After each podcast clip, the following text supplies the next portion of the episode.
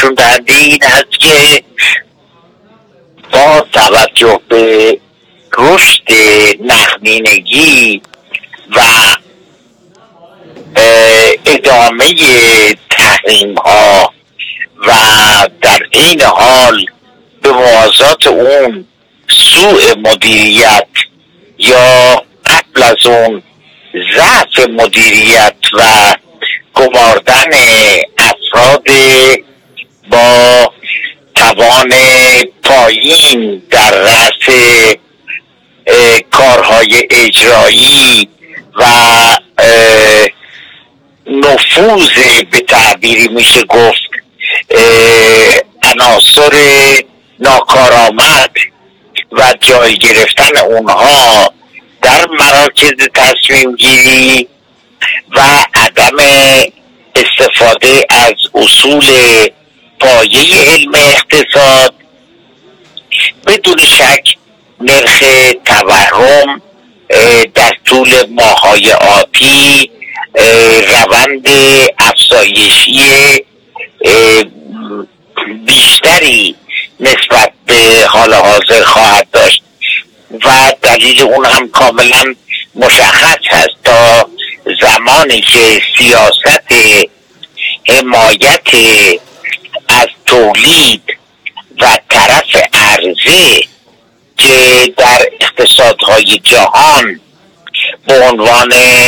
یک مبنای عملی مورد استفاده قرار نگیره طبیعتا از اونجایی که در برابر رشد نقدینگی و چاپ اسکناس بدون پشتوانه طبیعتا ما با افزایش تقاضای اسمی روبرو خواهیم بود که در نهایت به علت اینکه در برابر اون کالایی عرضه نمیشه نرخ تورم طبیعتا افزایش پیدا خواهد کرد. بنابراین تا زمانی که عناصر کارآمد و افراد دارای اندیشه در و آگاه به مسائل علمی در مراکز تصمیم گیری حضور پیدا نکنند و روند گزینش افراد برای قرار گرفتن در مراکز اجرایی و تصمیم گیری اونی باشه که الان هست هیچ امیدی به بهبود شرایط اقتصادی در کشور وجود نداره و طبیعتا تورم که یکی از تورم و بیکاری به عنوان دو پیامد طبیعی این امر کماکان در کشور وجود خواهد داشت و عملا میشه گفت که با توجه به کاستی هایی که در ماهای آینده به علت قطع برق ما در اون زمینه ها شاهد کاهش تولید بودیم خودش رو نشون خواهد داد و در نهایت کمبود کالا هم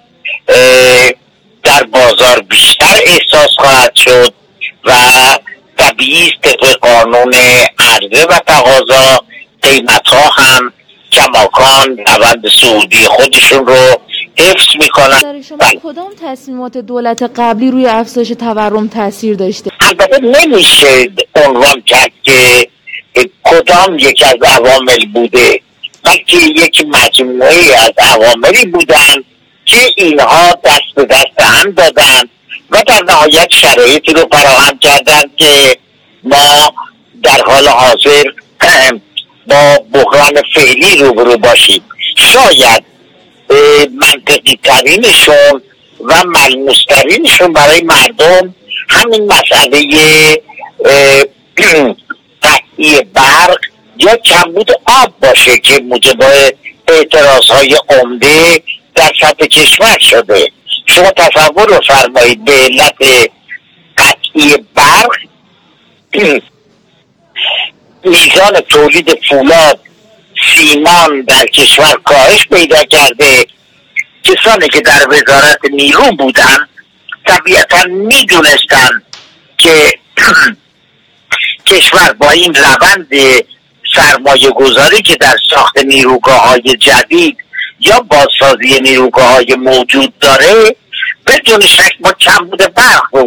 روبرو خواهد شد. پس در حال حاضر میشه به نوعی این قطعی برق گسترده در سطح کشور و کمبود آب رو عاملی بر افزایش تورم و دامن زدن به این وضعیت اقتصادی دونست از نظر شما. درسته؟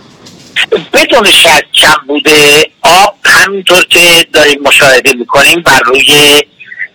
تولیدات کشاورزی تاثیر گذاشته. کم بوده برق داره روی درآمد خورد فروش ها تاثیر می‌گذاره. در میان مدت که میان مدتی که بیش از